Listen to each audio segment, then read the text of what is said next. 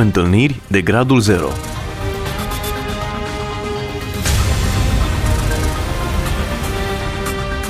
O emisiune realizată de Cristina Olariu.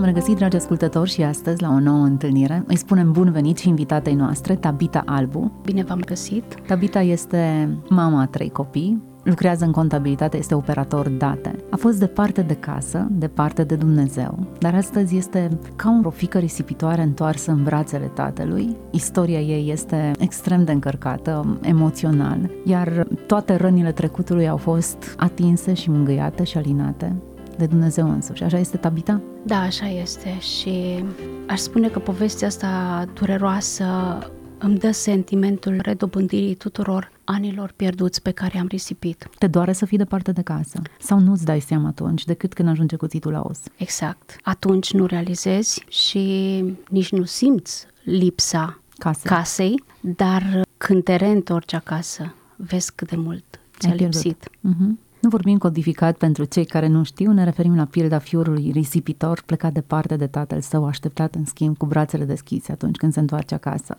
Tabita, spune-ne puțin despre povestea ta. Vin dintr-o familie creștină, creștini baptiști, părinții, mama, tata, frații. M-am născut undeva pe malul Dunării, lângă Moldova Nouă. Am avut o copilărie fericită, o copilărie frumoasă, aș putea spune, până la o anumită vârstă.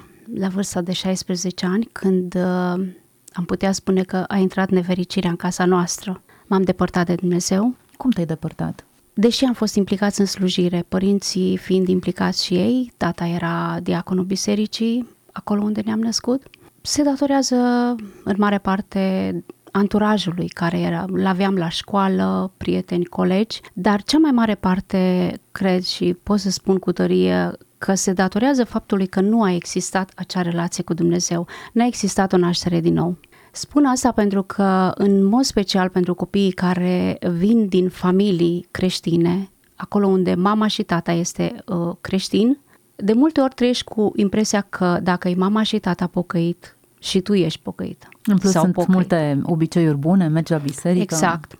Îți dă sentimentul că ești bine. Da, îți dă sentimentul că ești bine, dar uh, intervine rutina. Duminică dimineața știi că trebuie să mergi la biserică, în anii adolescenței faci botezul, că așa se face, dar nu ai acea relație cu Dumnezeu și datorită faptului că n-a existat această relație, m-am dus în lume. Vreau să spun că n-am căzut în păcat deodată, nu s-a întâmplat totul pe loc. Asemenea unui pahar care e sub robinet, picătură cu picătură, într-o zi se umple, tot așa și păcatul a, a intrat în viața mea. Azi puțin, mâine puțin, lucruri care la, la început mi se păreau păcat, pe parcurs mi se păreau ca ceva normal sau poate nu atât de grave și m-am trezit în adâncuri. Adică, n-ai mai putut să crezi în Dumnezeu sau... Nu, asta niciodată. Tot timpul am crezut că există Dumnezeu, dar uh, am crezut că Dumnezeu e cu fiecare acolo. Atunci când strig la El, Dumnezeu mă ascultă, mă ajută, dar fiecare Cu treaba lui. cu treaba lui. Eu cu treaba mea, El cu treaba lui. Într-un anumit sens erai detașată de el, dar nu îi negai existența. Niciodată n-am negat existența lui și, din contră, chiar când eram în anturaj cu copii care nu erau creștini sau mai mult care chiar nu credeau în Dumnezeu, tot timpul îi luam apărarea la Dumnezeu. Deci, Probabil că erai cunoscută Da. în comunitate drept uh, parte dintr-o familie creștină, practicantă și Da. probabil că erai. Da. La 16 ani, ce s-a întâmplat? N-ai mai crezut, n-ai mai mers la biserică, ai rupt legătura da, cu am, Dumnezeu. uh, am încetat să mai merg la biserică.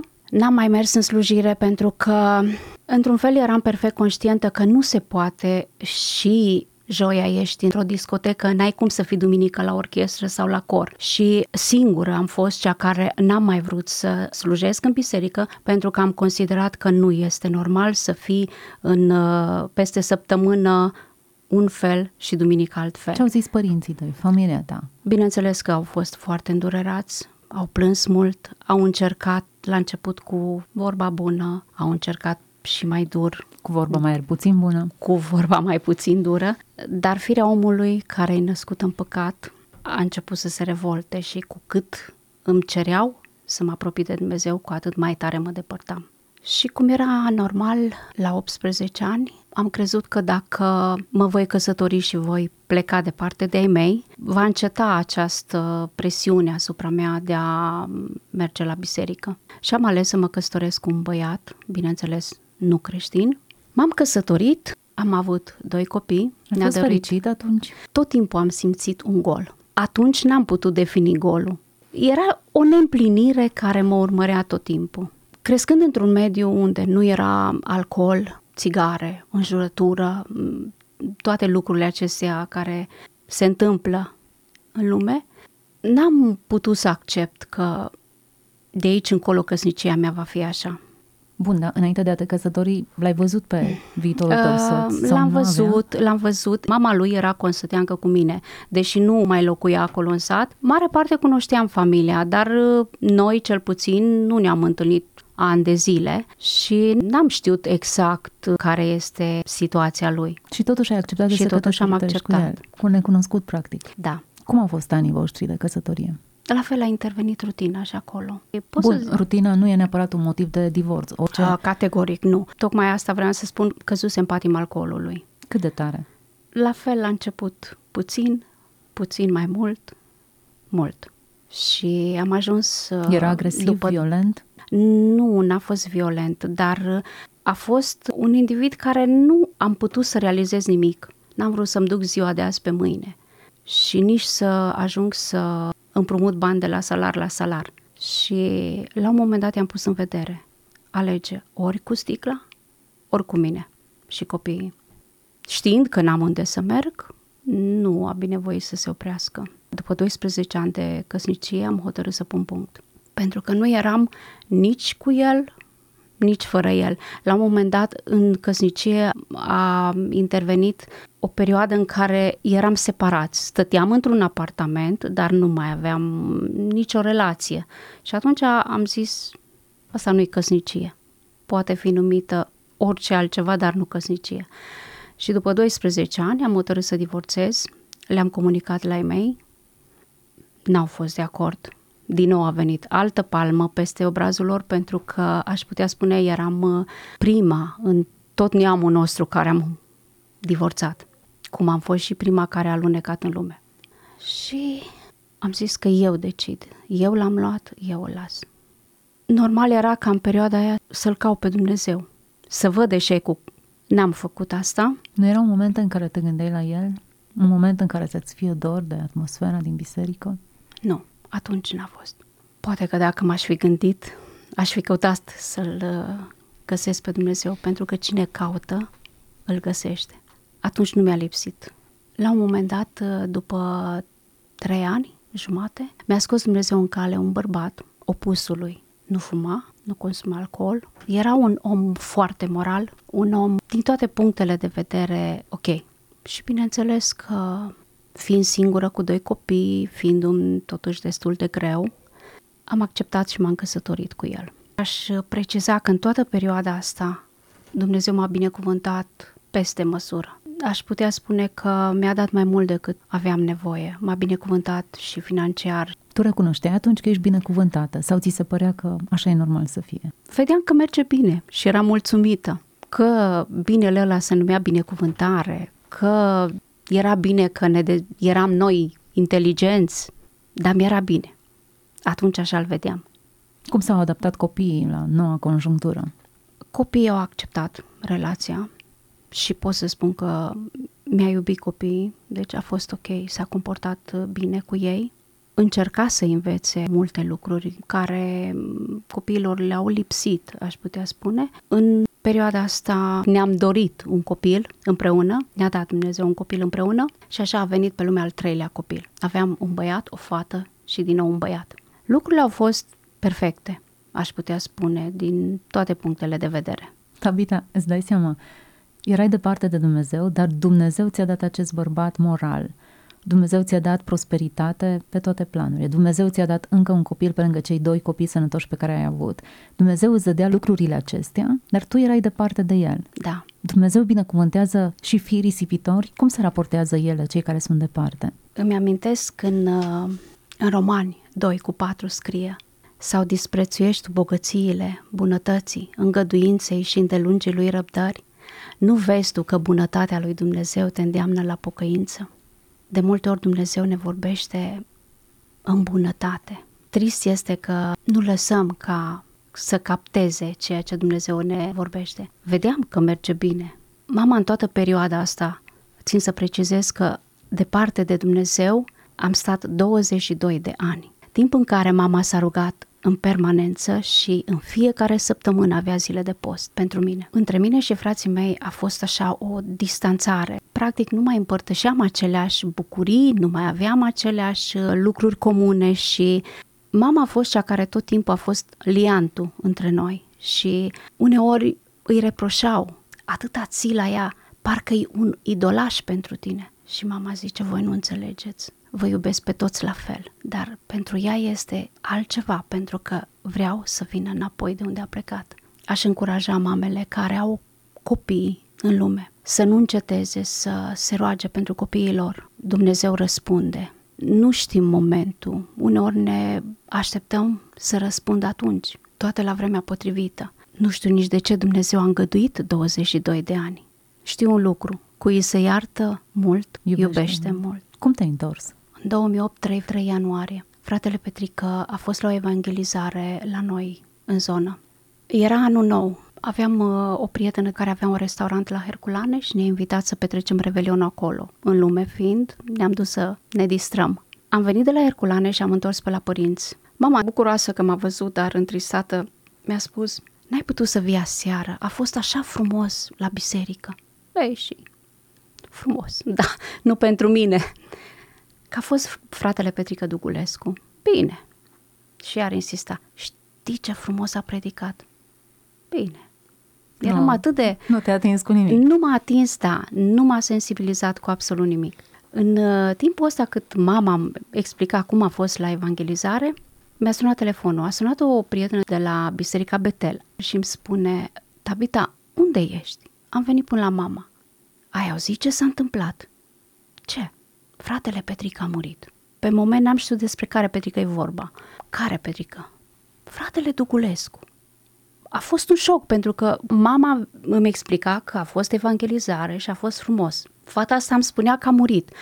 Pe moment a fost un șoc, deși am mai auzit mulți oameni care mor subit, dar uh, știu de ce persoana asta a fost ceva sau moartea lui a trezit în mintea mea, în inima mea o întrebare care aș putea spune că trei zile și trei nopți n-am avut liniște. Dacă muream eu, unde mergeam? Ce Am interesant, și viața și moartea acestui om a fost o evangelizare. Da, știu că pentru familia dânsului a fost o durere imensă pierderea lui. Eu pot să-i mulțumesc la Dumnezeu că prin moartea lui Dumnezeu m-a întors pe mine cred că și alte persoane au fost atinse într-un fel. Ai participat moarte. la priveghi atunci? Da, țin minte că m-am dus la biserică, era priveghiu, m-am dus direct la Sicriu, fără să țin cont că e lume și era plină biserica, plin de slujitori. M-am dus să-l văd și am realizat că e acolo. Am crezut că o să mă liniștesc. Am venit acasă, aceeași întrebare. Noaptea, același gând. Trei zile aș putea spune că m-a chinuit această întrebare și în inima mea a născut acea dorință de a căuta să mă împac cu Dumnezeu. Pentru că vedeam cât de vulnerabil suntem în fața morții și că viața noastră nu e în mâinile noastre. Și când Dumnezeu spune stop, s-a terminat. Dar problema este unde mergem. Așa am decis să mă întorc la Dumnezeu. La început soțul a crezut că e ceva trecător. Știa că vin dintr-o familie creștină, dar la fel de bine știa că sunt de 22 de ani în lume, cu el. Sunt părtașe la toate lucrurile astea trecătoare, care pe moment îți aduc satisfacții, dar sunt trecătoare. Și după câteva zile, când a văzut că sunt foarte schimbată, a ținut să mă întrebe ce s-a întâmplat cu tine? Cum te-a afectat, de ce te-a afectat moartea acestui om. Nu înțelegea de ce a avut moartea lui un impact atât de mare asupra mea. Și atunci am comunicat că eu din ziua aceea am hotărât să mă întorc la Dumnezeu. Bineînțeles că a urmat o perioadă destul de... deși ne iubeam, dar a urmat o perioadă în care au început certuri, totul era bine, până ajungeam la acest subiect. În mine a renăscut dorința să merg la biserică, să împărtășie cu frații, venind dintr-o familie unde am fost implicați în slujire în uh, domeniul muzicii, îmi plăcea să cânt. Dacă până atunci nu suportam cântările, de câte ori venea mama la mine, îmi punea să ascult muzică creștină și am spus, fii bună, stinge-l, oprește-l. Pur și simplu eram deranjată de muzica creștină. Atunci s-a născut în mine dorința aceea de a începe să cânt, de a asculta muzică creștină, de a asculta mesaje creștine și... Ce a zis mama ta că te-ai întors? Mama mea deși vine din mediul baptist, a avut uh, la Buzeaș, mergea an de an la băi și acolo, fiind la Buzeaș, s-a dus uh, la părtășie cu frații și într-o seară s-a dus la o biserică penticostală. Nimeni din biserică nu știa situația. La un moment dat a venit un frate la ea și a avut o lucrare din partea lui Dumnezeu și a spus uh, Fata pentru care mijlocești de atâta vreme, o voi întoarce la mine. Asta a fost cu șase ani în urmă, prin 2002. Cumva s-a liniștit, n-a încetat să se roage, dar a fost convinsă că va veni o zi în care Dumnezeu mă va întoarce. În rugăciunile ei au fost una din cererile ei, Doamne, întoarce în bunătate, fără să mă întoarcă prin boală, prin accident sau alte. Țin să menționez că în perioada în care eu m-am depărtat de Dumnezeu, generația aceea, multe colege care s-au depărtat de Dumnezeu au avut sfârșit tragic. Ba un accident, ba cumva aștepta cu sufletul la gură să primească vestea că mi s-a întâmplat ceva. Din generația mea, fetele care ne-am lăsat de Dumnezeu, singura care am... Uh, care te-ai întors? Care am supraviețuit. Am avut colegi care au uh, murit subit la 30 de ani, 28 la... Ce șansă ai avut? Am avut, am avut într-adevăr o mare șansă. Soțul tău a remarcat schimbare. Schimbare doar în ascultarea muzicii sau în preocupările tale? În preocupări. În trăirea mea îmi plăcea, să zic așa, să mă port ca cei din lume. Nu aveam kilograme multe pe mine, îmi plăcea o fustă scurtă, bijuteriile au fost pentru mine un idol. Și am început încet, încet să elimin totul Mă duceam la dulap, mă îmbrăcam să plec la servici, mă duceam la oglindă și mi se părea că parcă decolteul e prea mare. Mă duceam, îmi dădeam bluza jos. O puneam înapoi pe mine, ziceam, e, nu e chiar așa.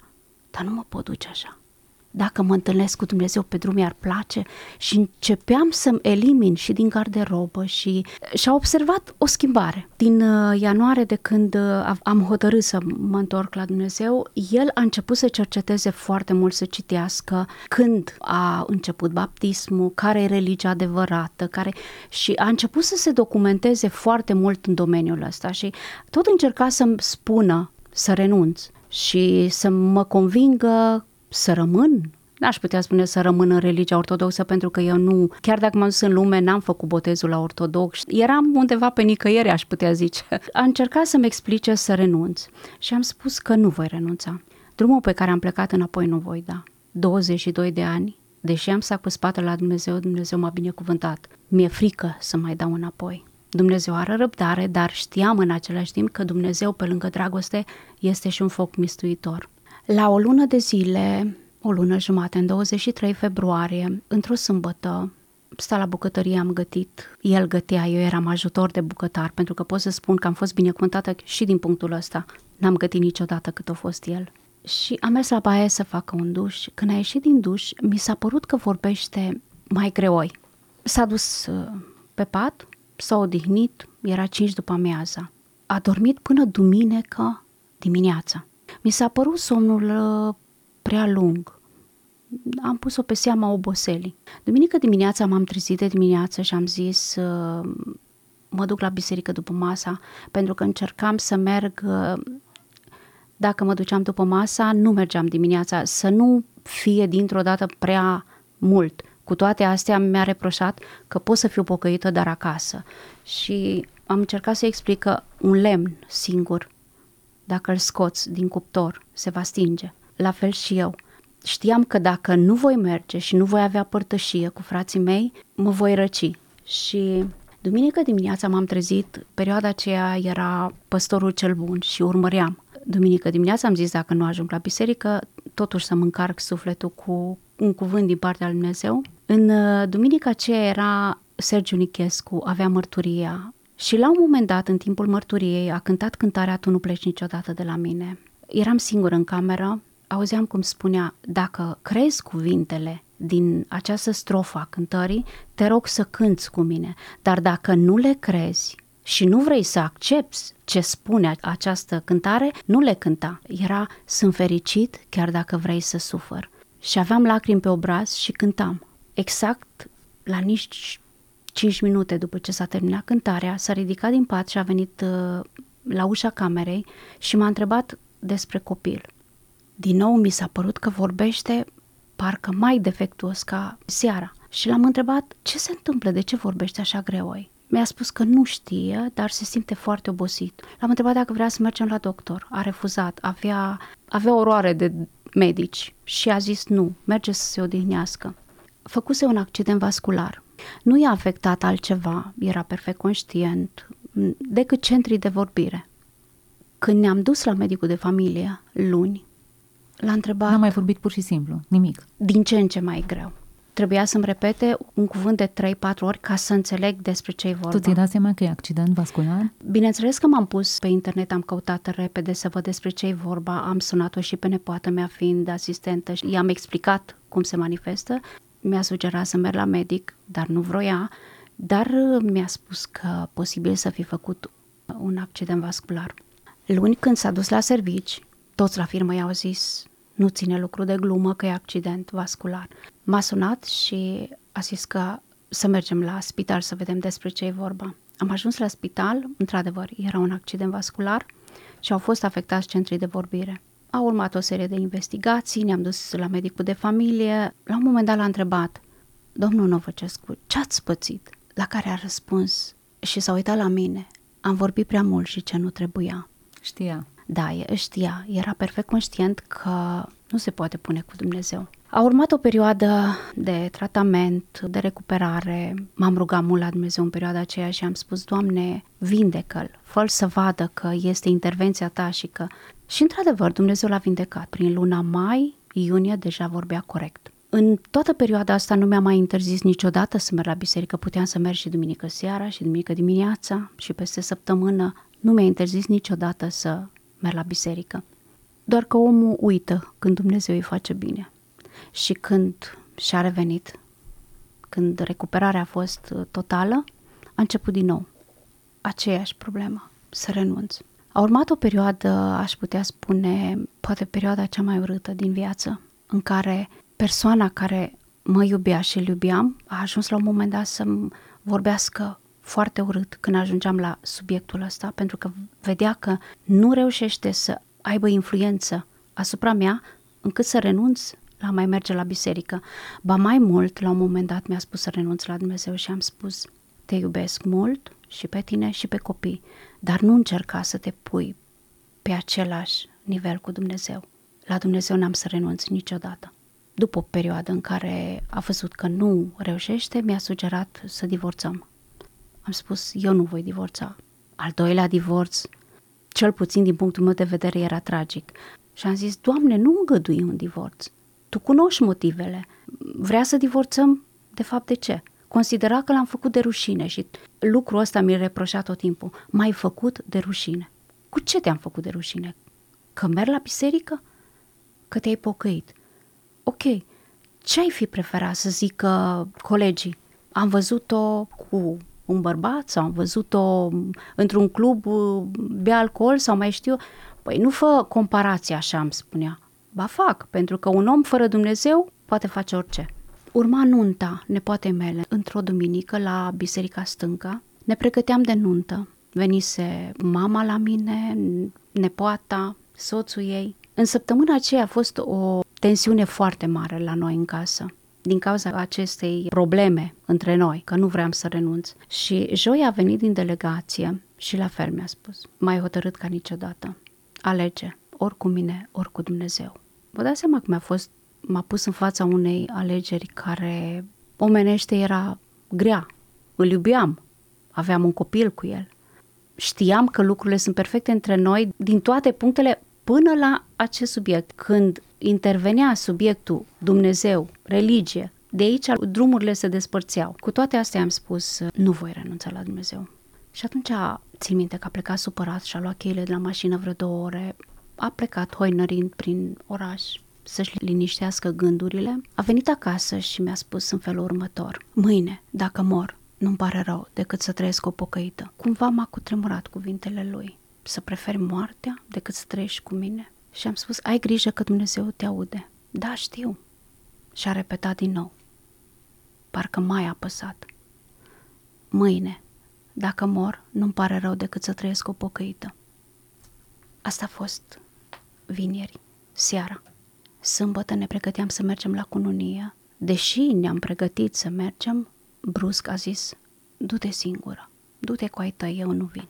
Vă dați seama că încercam cumva să omenajez pe mama de toate scenele astea și m-am retras chiar într-o cameră și am spus, cum să nu mergi? Ai zis că vii. N-am ce să caut eu capră între oi. Și de azi înainte, unde voi merge eu, nu vei merge tu. Și unde vei merge tu, nu voi merge eu. Am acceptat situația, m-am îmbrăcat, am plecat la cununie și am venit acasă. Am sperat că poate după aceea va vrea să se întâlnească cu ai mei și după cununie ne-am strâns în curte la una dintre nepoatele noastre la un grătar. Era aprilie. N-a venit nici acolo. Seara am ajuns acasă, a fost supărat, a vorbit și cu ai mei și cu mine, dar formal. Era un bărbat destul de inteligent și n-a vrut să se comporte urât față de ei mei.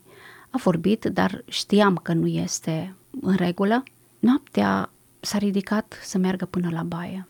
A venit în dormitor și după 5 minute s-a ridicat din nou. La un moment dat, în liniștea aceea a nopții, am auzit așa o izbitură de perete și peretele dintre baie și dormitor era din BCA.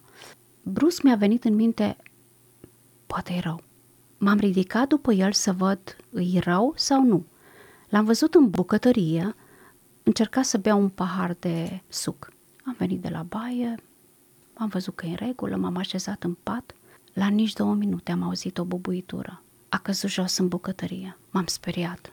Am chemat-o pe nepoata mea care era acolo, fiind și cadru medical, a intervenit soțul ei, uh, m-a ajutat să ridicăm, a transpirat tot. Te ziceai că l-ai scos din duș? Mi-am dat seama că a făcut din nou un accident vascular, dar de data asta mai grav. A făcut o semipareză. Putea să-și miște mâna și piciorul, dar nu mai avea stabilitate în ele. Vorbirea de data asta a fost ok, a fost perfect conștient, am sunat la salvare, a venit, l-a luat, m-am dus la tomograf cu el și mi-au comunicat că a făcut un accident vascular. Am rămas în spital cu el, dimineața era nunta. Vă dați seama că a fost așa o stare și pentru ai mei și pentru toți. Am rămas în spital cu el. Aș putea spune că în salon, dintre toți cei care erau acolo la neurologie, el a fost cel mai bine pentru că ceilalți erau inconștienți sau paralizați complet. El, aș putea spune că a fost cel mai bine. Și medicul care s-a ocupat de el mi-a spus, o să-și revină, cu recuperare își va reveni. Uitați-vă că ceilalți sunt mult mai gravi și am avut cazuri mai grave și stați liniștită că o să-și revină. Sufletește cum erai? Am știut cumva că Dumnezeu nu se lasă bat jocorit. Neștiindu-l mai ales bolnav, era clar că era ceva unde Dumnezeu a intervenit. Înainte de asta, când el a fost plecat în delegație, în săptămâna aceea, auzisem că în zonă la mine se întâlnesc la o familie seara la rugăciune și m-am dus și eu. Nu m-a cunoscut nimeni de acolo și venind dintr-un mediu baptist, nu, nu pot să spun că credeam sau să nu zic că nu credeam, credeam, dar n-am avut parte de lucrări de prorocii. Și în seara aceea a venit la mine un frate de acolo din uh, casa aceea și am avut o lucrare. Și mi-a spus că am hotărât să intervin în casa ta. Un suflet se va ridica împotriva ta, dar tu să-i arăți dragoste. Pe moment n-am știut despre cine e vorba. Când mi-a zis tu să-i arăți dragoste, supunere, am știut că e vorba despre el. Deși înainte de, de, de a pleca în delegație, lucrurile au fost așa, o, o pace, o liniște, dar înaintea furtunii.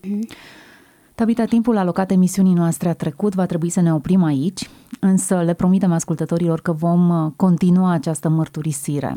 Sunt lucruri extraordinare pe care Dumnezeu le-a făcut în viața ta. Nu ne ajung, iată, 30 de minute pentru a povesti tot, de aceea ne dăm întâlnire și data viitoare. Împreună cu noi a fost Tabita Albu. Mulțumesc, Tabita, pentru timpul tău. Și eu mulțumesc. Și te reașteptăm data viitoare cu continuarea acestei mărturii în care Dumnezeu a jucat rolul principal în viața ta. Cu drag. Să fiți binecuvântați, rămâneți alături de noi.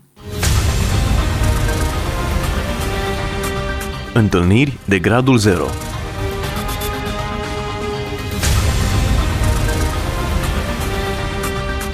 O emisiune realizată de Cristina Olariu.